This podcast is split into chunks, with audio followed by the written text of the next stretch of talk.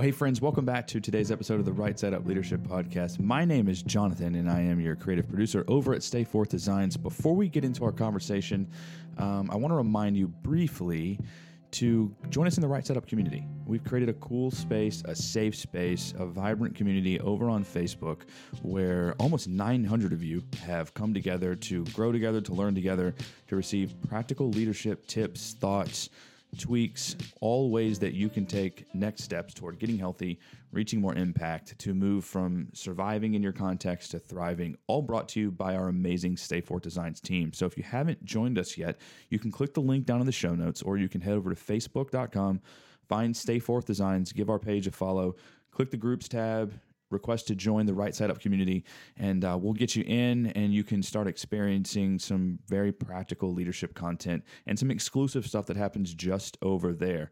Um, so do us a favor. We know social media can be a volatile place and not very fun in today's you know current climate but we've worked very diligently and intentional to create a safe space for leaders to come together learn together grow together and start thriving together so on to our episode. Alan has a very fun conversation today with uh, world class executive coach Daniel Harkavy on making good decisions, staying healthy, and tension points leaders are wrestling with in this current season. I'm excited to dive into this one, so I'm not going to take up too much more of your time. So we hope that you enjoy today's very practical conversation on the Right Side Up Leadership Podcast with Alan talking to Daniel Harkavy on what separates great leaders. Hope you guys enjoy.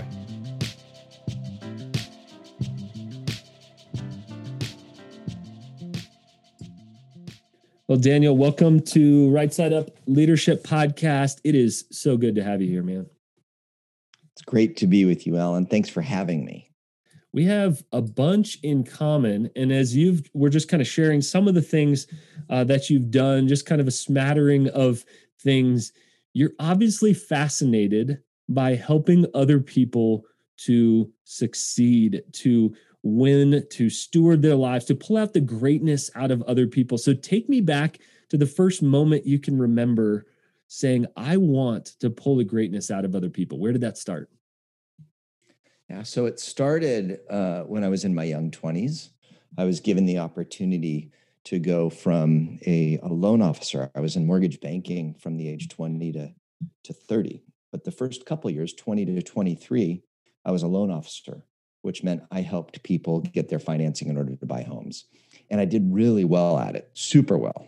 Um, I worked uh, incredibly hard and uh, I would make my palms sweat every day. I would put myself into situations that were incredibly uncomfortable.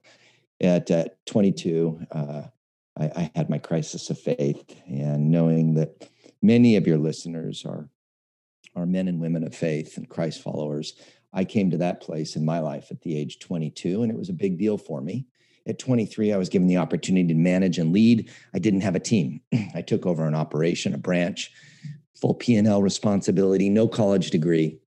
And uh, I, I, built that. Um, uh, with a whole bunch of help from God because there was no way I could do it on my own. And it turned into the number one office in the organization. And uh, there were more than 100 folks in the organization, and six of the top 10 were recruited and coached by me. And what would happen, Alan, was I would just meet with people that had really good reputations that worked for other firms. And I would sit down and I would interview them. I would find out what made them tick.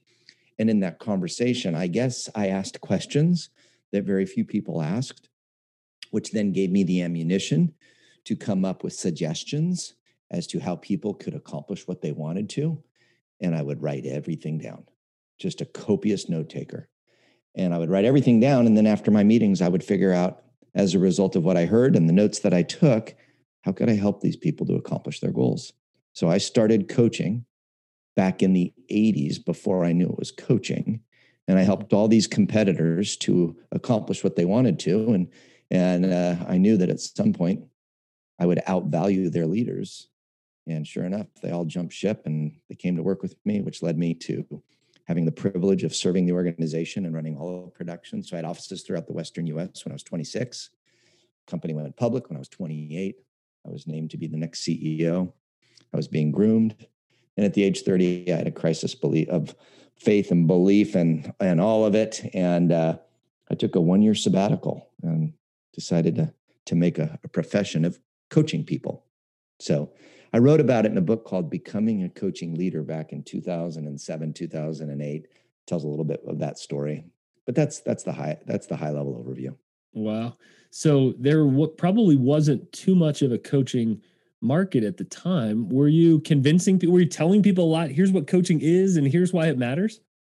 Oh, bud, like eh, my wife and I. I think my wife was embarrassed to tell people what I did because she really couldn't even explain it. Like, yeah, well, he kind of he kind of helps people. Everyone would ask, so what kind of a coach are you? You football, soccer? Like, what do you coach? And and if you knew me, Alan, like I've never finished a season of sports. Uh, I'm surfer snowboarder guy, and I just am awful at all ball, ball sports. Maybe maybe I can play tennis. You know, that's the one game that I, I have some game at. So it was always a joke, like, you know, what kind of a coach are you? And I drove around with the a vanity plate that said D coach, D coach. A lot of my coaches, when I started the company, all had B coach and T coach. And we were goofballs. We were like 30 years old. And uh, and anyways, yeah, nobody knew what it was. And I always had to explain it. So some of those early moments, so in your 30s as a coach, can you take me back to one or two exhilarating moments? Wow. That's a great question, bud. Now you're making the old man think. Um, exhilarating moments. Yes. Oh gosh, yes. Two of them. The first one, I was given the opportunity to speak at a conference of mortgage bankers. That was the first vertical I went for in my in my coaching company. So my coaching company is building champions. And I figured if I could master coaching and getting paid for it in the mortgage banking space, and I could then prove that people would excel and accomplish goals and be better at what they did in that vertical, then I could move into different industries. Okay. So I'm given an opportunity to speak at like the, the, premier event in the British West Indies, a little island called Nevis. I'm the keynote on the fifth day. Every day has been just filled with brilliant, you know, presenters. And the night before, my talk, which I'd been working on for a month and I had down pat the night before, I got nervous. And I thought, man, everything I'm going to say has already been said by somebody else. I stayed up all Thursday night. I rewrote my talk. I had an hour and a half slot to speak, and 15 minutes into it, I'm not kidding you, the screen went blank in my brain. I didn't know what to say. Wow. Knees shaking, sweating, you know, I had a friend in the audience lobbing me these really easy questions, and all I heard was like Charlie Brown's parents, wah, wah, wah, wah. I couldn't make sense of anything. Complete adrenal overload, executive functions shut down, fight, flight, or freeze. I'm frozen. My wife's in the back. She's got her head in her hands. My wife is the greatest Daniel cheerleader you've ever met. And she's got her head in her hands, in her lap, shaking her head back and forth. No, no. Like I know she's praying, oh, save him, save him. No and I, I still have an hour and 15 minutes left. And the guy that put the event on has to come up on stage and rescue me. The number one like hero clients in the front row, he gets up and walks out of the room. Wow. Exhilarating was your question. That's not the exhilaration I ever, ever wanted, nor do I ever want again. That was number one. Number two was four months later. I had the opportunity to now speak in front of an audience that was 10 times the size. And uh, actually it was a little longer than that after. But anyways i put two of my clients up front and had them tell the story. There were 400 people in the room. 102 of them crammed my booth and signed up for my services within the 20 minute break right after. Now i had wow. a capacity problem. Exhilarating wow. right? Both both exhilarating. One i really liked. Both of them that brought problems but both of them i learned from Sure. So what'd you do? What was what what were those few months and how did you scale that capacity problem? Yeah, so I had uh, had hired one coach already um, when I spoke at the event where we had the the run on the bank. And then we went into, oh no, we need to hire somebody else real quickly. And we went to a wait list until we found the right man. And that right man, his name's Barry Engelman. And Barry uh, instrumental in in building champions history. He was a great partner and served with me for 21 years. Amazing man. But Barry is the guy we found. So we went to a wait list. We were unapologetic. We added value to those on the wait list. And we just said, yeah, we're going to coach you, but you're going to wait four months and uh, put a deposit down. It's first come, first serve. And, and that's what we did. Right. Um, so how did I get to that point? A lot of coaching. The the guy who mm-hmm. put me on stage, his name's Todd Duncan. He's kind of like this kingpin in mortgage banking, and he does these great events, and he's still at it. Todd's uh, 10 years my senior, and he's still out there making a difference. And uh, Todd had confidence in me, and he put me up on the stage the first time, which was a, a crazy move.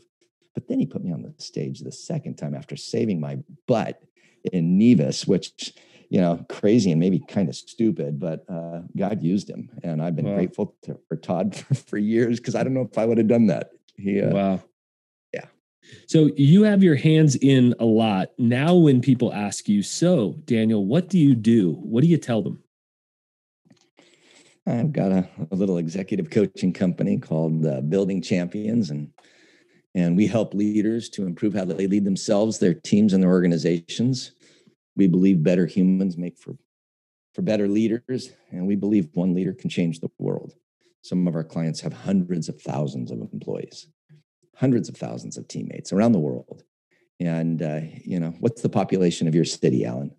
Uh, five hundred ish thousand. All right, so you know, you you you look at uh, I, I think of two of my clients that lead teams of about three hundred thousand, right? You put those folks together, and it's like big, right? They they and how a leader shows up and how a leader sets the tone and creates culture it it sends people home either better or worse. Yes. People spend the majority of their times doing their thing called work. And if they have an experience where they're valued and where they can win and they get to contribute in a meaningful way and they're clear on what they need to do and they're given opportunity and respect and support and they go home and they want to kiss their spouses and focus on their kids and take care of themselves and be good neighbors. But if every day they go home and work just sucks, right? They go home, they throw one back, they kick the dog, and they, you know, sit down on the on the recliner and and watch news to get into a, a good mood after a bad day, which is insane in itself. Mm-hmm. I may be mm-hmm. a little bit uh, facetious there, but it's true. You know, what happens at work, man, it impacts how we live. Yeah. Yeah. All right. So before we get into your book, talk about the last 14 months. What are you seeing from leaders? What are mm. some of the pain points right now in this moment for leaders to, to kind of rise back toward health or rise back toward greatness out of this crazy valley we've just been through? Yeah. So let me take you back. You know, it was mid March and I was leading an executive retreat over in Germany when the borders got shut. I knew it was going to happen. I called my wife and my chief of staff and I was telling them, you guys watch the State of Union tonight. My bag's packed. I'm halfway through this exec retreat, but I'm hearing things over here. And at this at this uh, exec retreat I had, I had leaders from around the world uh, that all work for this one company. And um, and I was like, oh no, like this is going to get real. So I moved into the very human position of panic you know, the four hours from a 2.30 phone call to a 6.30 flight out of Stuttgart to Amsterdam, Amsterdam back to Portland was gnarly, right? And a whole bunch of us were at Portland just fatigued from an adrenaline rush night. I knew we were in for a challenge. I came home on that flight and I had three mandates I shared with my team, which I then went on to share with many. Protect the team, preserve the business, wow the client. Mm. Protect the team at all costs, you protect your team. You preserve the business, which means you need oxygen, you need cash, you need to be really, really sharp in how you have longevity and, and you don't crash. And the third thing is you wow your clients. Don't you take your eye off your clients, those you serve. And I know folks listening, I'm talking about ministry. Like, don't you take your eye off those that fill your buildings or watch your YouTube channels like you need to know them you need to listen to them you need to figure out how to help them. You do those things three things and i think you win. Well that's what i came back with. I started a, a little video series called leading in difficult times where i started talking about my concerns and what i was seeing and giving tips blah blah blah. All right. We got through we got through the summer months. Yeah maybe the beginning of summer. And the big message was move from defense to offense. You have responsibility And you know, for those of us of faith, God's not giving us a spirit of fear, but a power, love, and sound mind. Now move. Yep. Like move. Um, you were called to your post, leaders, to not sit back, hunker down, and protect. Leaders are always responsible for moving an organization, moving a group of people, a product or a service forward. That's what you do. And if you don't do that, well, then you're not really effectively leading. So, you know, what am I seeing? What have I experienced over the last 14 months? It was hard for many. I, I lead something, Alan, called the CEO Roundtable, where every uh, quarter or so, the Zoom screen fills up. I've been doing this for 20 years live, but in the last year and a half, virtual but you've got leaders on there the chairman of delta airlines the the chairman and ceo of daimler trucks um, uh, globally you've got uh, head of blue cross blue shield uh, you know I, I could go on and on. It's like the who's who uh, great leaders right? Great leaders. You know, chick-fil-a and uh, so many different businesses. And we would split the screen down the middle. This half of the screen the left side will just say they had immense headwinds leading through COVID, leading through a pandemic and shutdown globally. They were just, they were bleeding cash and dealing with immense personnel challenges. The other half of the screen had immense tailwinds. They were smoking, they were going so mm. fast, they had capacity issues. And how do you keep people safe when you're fighting this unknown disease thing and they're considered essential? It was difficult for all leaders. Mm.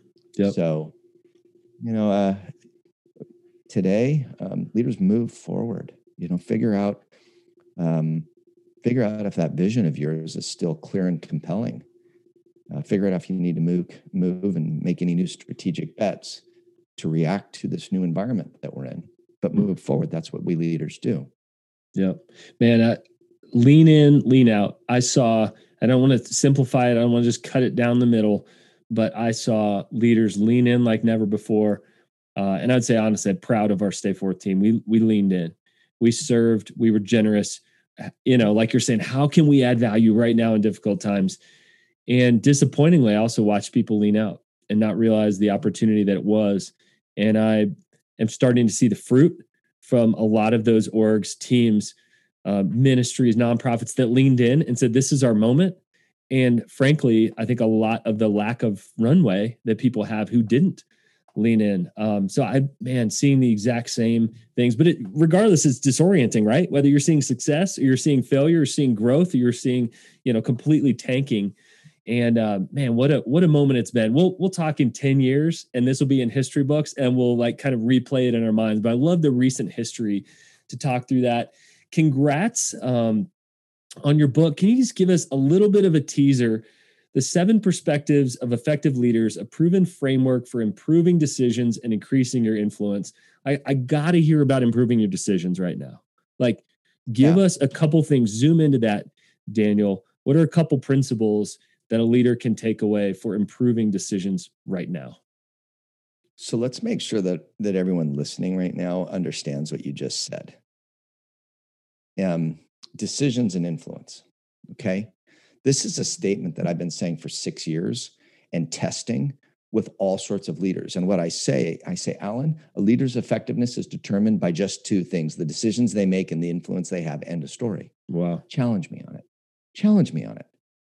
And I've sat with all sorts of leaders, whether it be, you know, founder of Ritz Carlton Hotels, Horst Schulze, uh, former CEO of Home Depot, and now chairman of Delta Airlines, Frank Blake, Martin Daum, all these leaders.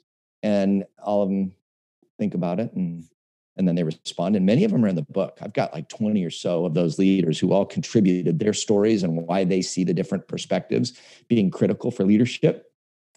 That's why i'm really um, excited about the book because i think the model absolutely works but i love reading their stories so so here's what happens today's times there's no such thing as a, a know-it-all leader you know 15 years ago, I called that leader the superhero leader. You think you need to have all the answers and need to be the brightest one in the room. And, and truthfully, that's birthed out of my own journey.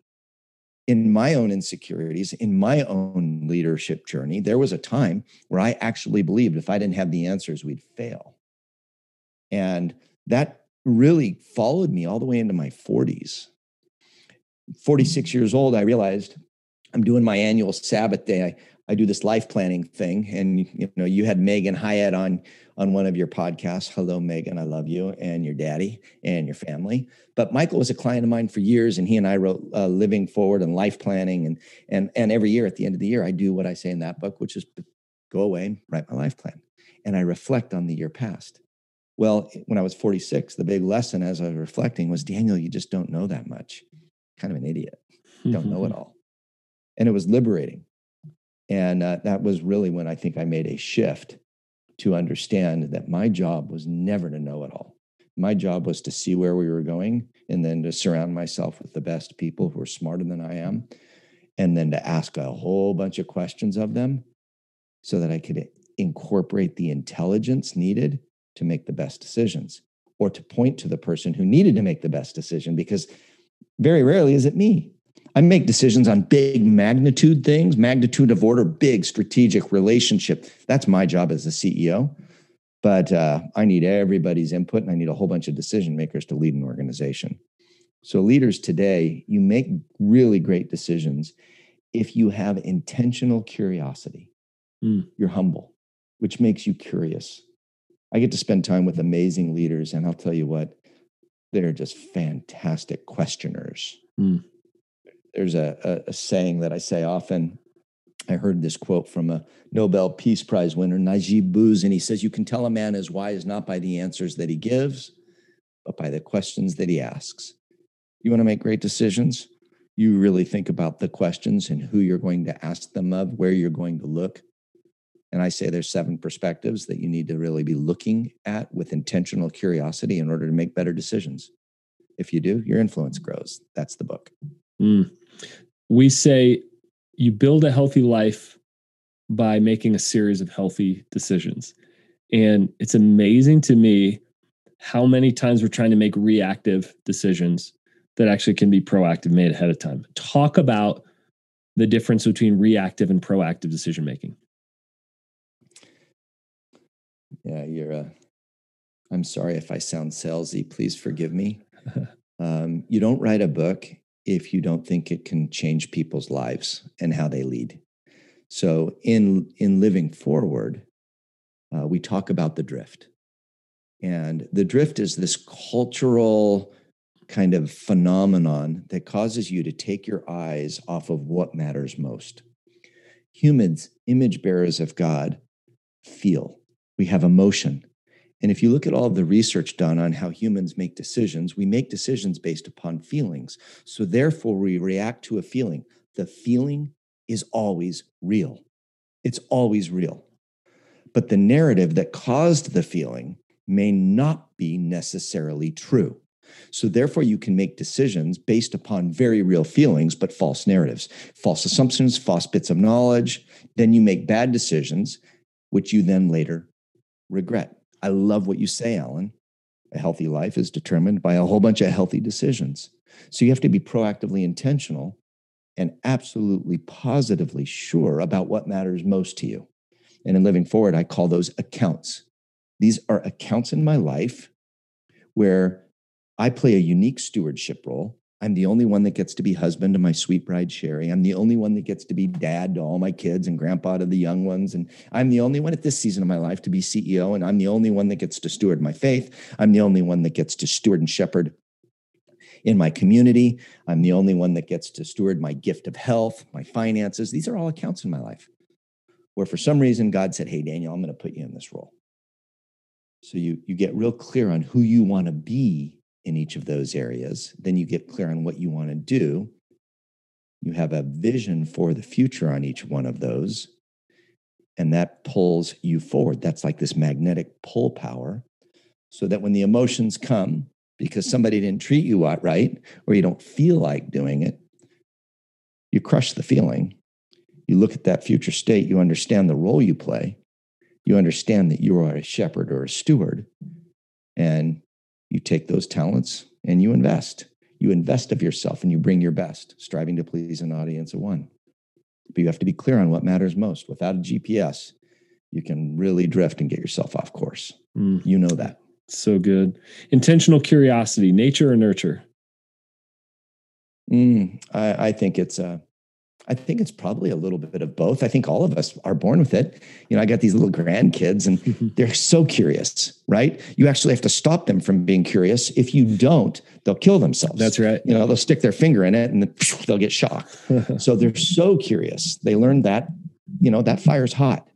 So I think we were born intentionally curious. And, and then I think what happens is this is a, a difficult world. You know, cruelty ex- happens. We get to our junior high school years and something happens where we're shamed and embarrassed. And we say, we're never going to do that again because it didn't feel good. So then we start posing. And, uh, you know, John Eldredge has done a whole bunch of stuff on that. And he's your fellow neighbor, great guy. But, you know, we start this pose and, and, uh, we, we we're not comfortable with our imperfection and we lose that curiosity. So I think it's, I think everyone's born with it, but I think the best of the best are really comfortable. It's an identity issue. This is a really big conversation, Alan. If you want me to roll on it, I will. Otherwise, I'll let you Go. redirect because I Go. got some answers. Go. All right. So here's what happens in life. Imagine there's gears and they're interlinked. They're these gears that connect.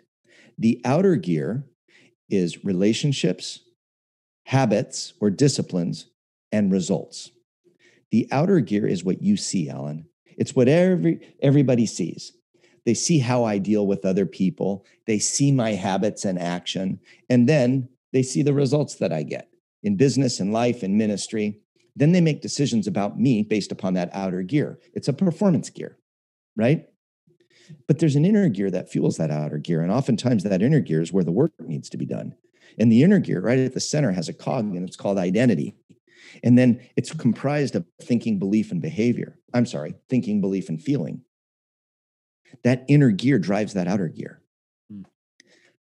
Who I know I am, who I believe I am at the identity, at the very core of who I am, that gets strengthened by what I think about and what I believe. That influences what I think about myself, about you, and others, what I believe about you, myself, and others, and opportunities.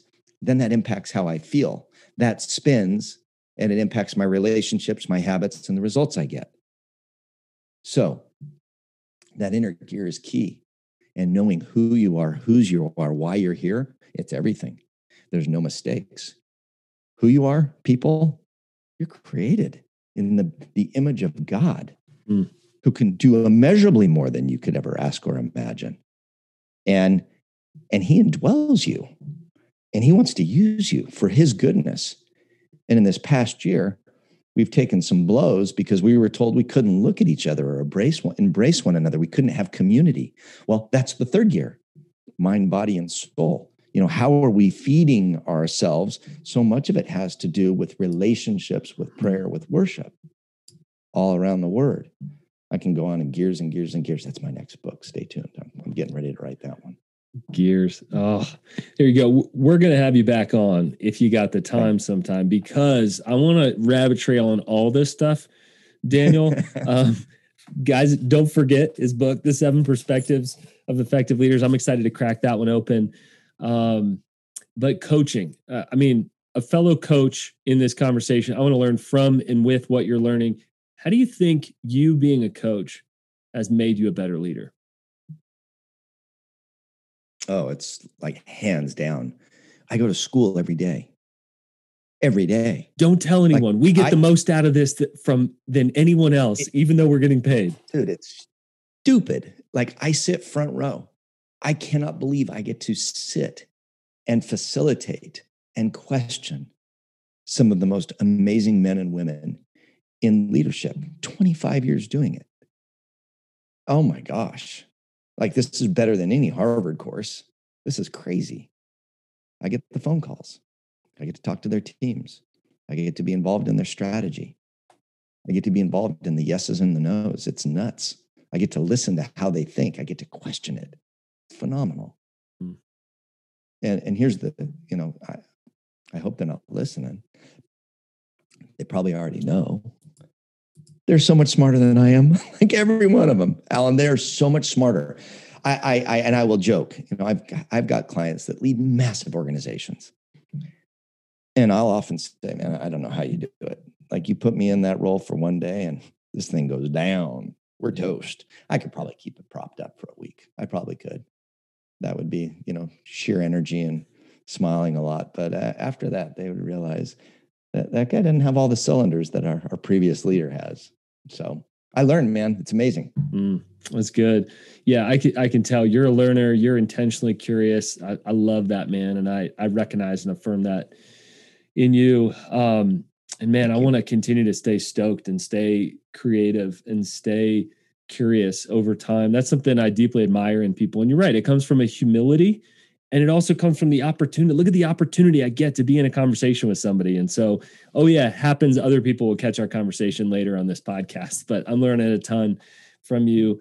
Are there a few areas right now that leaders should really dial in on and, and focus on?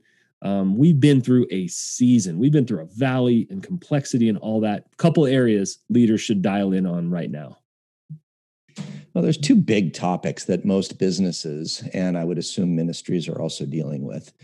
Uh, I, you know, you and I spoke. I, I, led a ministry called Ministry Coaching International for about 14 years, and I've just started a, a not-for-profit. Uh, so, so Ministry Co- Coaching International is all around helping ministry leaders to to really lead themselves and their organizations well. And uh, I myself have coached pastors over the years, dear, dear brothers, and worked side by side with great sisters as well, and it's been wonderful. And then this thing called Set Path is all about helping America's young adults to be intentional. Uh, we're taking older adults who want to walk them through our life planning process that we've rewritten, and uh, we're going to transfer hope and belief into them. So, you know, um, today, with everything that we've been through, there's two big challenges that we leaders are facing, and that is what does work look like and the vaccine. And last year, I was telling everybody this. I was I was saying, "Hey, folks, the vaccine is going to be the interesting one. This is going to be really interesting because it's so personal, and then it's so global, and it's so confusing." And, so, so that's a big one that leaders need to weigh in on and really figure out. Um, this is where intentional curiosity matters and you need to check your fear at the door. Fear will hijack you all the time. And uh, fear, it stunts and shuts down curiosity. So it's such a personal conversation that uh, it can escalate pretty quickly. In leaders, you can't escalate. Your job is to think well and to create an environment where your people think well. Mm. The moment there's a whole bunch of adrenaline and cortisol pulsing through brains, no one's thinking well. They're in fight, flight, or freeze. Now we're screwed. So we have to create this calm, open conversation where we're seeking um, information, opinion, and perspective so that we can make the tough decisions that we need to make. All right, that's one. And then what does work like? Work look like? I think the church needs to understand this. You know, the church, the mission hasn't changed, the circumstances have. Mm-hmm. And for many churches, it's starting to look normal again. Um, and depending upon where you're at, I'm in Portland, Oregon. I'm outside of Portland. I'm in West Linn. I know our reality here in Oregon is way different than Texas. I know it's way different than Florida or Idaho. Um, no matter where you are, you have to navigate. How do we stay on point? The mission's the same, the circumstances have changed. Leaders, that's your job. Your job is to surround yourself with the best thinkers and figure out how to advance the cause. So whether your cause, you know, Alan, I know many of your listeners listeners are in ministry. So your cause is to advance the gospel. Your cause is to strengthen leaders. Your cause is to serve, serve, serve those who need it. And last year, without that face to face, that got really difficult. Yep. But that doesn't mean you're done. It means you sit back, you pray, you get creative, and you place a new strategic bet. And that strategic bet you have to have confidence in, but you can't be certain of. That's perspective three in the book. Unpack, read the book, and it will help you to understand this whole front framework so you'll make better decisions and have more influence. But, but I would say those are two big topics. You know, what does work look like for people leading businesses? You know, what's the what's the workplace going to look like? Are you going to let people have freedom of schedule and working from these places where are you're hurting? You know, collaboration's definitely suffering uh, culture will take a hit over time if you don't create experiences for people to come together. So uh, it's interesting times for me. I think it's amazingly exciting. Um, you know, I get to pray a lot and it's not easy, but that's okay. That's when that's when leaders flourish. So good. Okay, last question. We got to get personal. Love getting personal with guests. Other than surfing and snowboarding, how do you stay healthy as a leader, Daniel? My morning routine is the key to my existence. My morning routine is everything. Um, so, my morning routine is the best part of my day, and that's me face down that's me in the word. That's me praying. That's me stretching. I'm incorporating a little yoga. I'm incorporating some good stuff into my body. What I'm drinking first thing in the morning, um, what I'm eating, uh, God's word. Uh, I love getting into his word. I love praying. My wife and I this morning, we've just in the last year started a new little deal where usually we're face down praying and going through the word together. Um, I, in the last uh, several months, have started I like to memorize scripture, and uh, so I've started uh, um, stating that those scriptures with my family. So I've had opportunities uh, on a regular basis with my bride or with others to just pray through Psalm 23. Love it out loud, just not just verbatim, but like going places with it and and then listening. The new practice my wife and I have had, uh, we my wife has a an autoimmune deal, and uh, an infrared sauna was a good remedy for that. So we sit in the sauna. We this morning pray and listen, just listen. If I can get 90 minutes of being forward thinking, putting the good stuff into my thinking and strengthening my belief and understanding my identity back to that inner gear, now I have energy to look at you, to care about you, to understand that you're a gift. I can serve you. You've got something special. I'm not wrapped around the axle because I'm worried about what's happening here and there because of news and social media and text messages and email. I protect my first 90 minutes. And if I do that, I feel equipped to hopefully be who I'm supposed to be throughout the day. Without that, eh, running on empty, bud. Mm. So good, man. So much more to talk about. We'll have you back on this podcast. Guys, go ahead and grab this book, The Seven Perspectives of Effective Leaders. Man, I love the focus on decision making and how that increases your influence. Daniel, so near and dear to our hearts. Keep up the good work. Thanks, Alan. You too, buddy. You're doing great stuff, and it's great meeting you. And yeah, I hope a whole bunch of people out there are benefiting from you and your services, and they check you out at Stay Forth Designs. Good stuff, man. Thanks so much.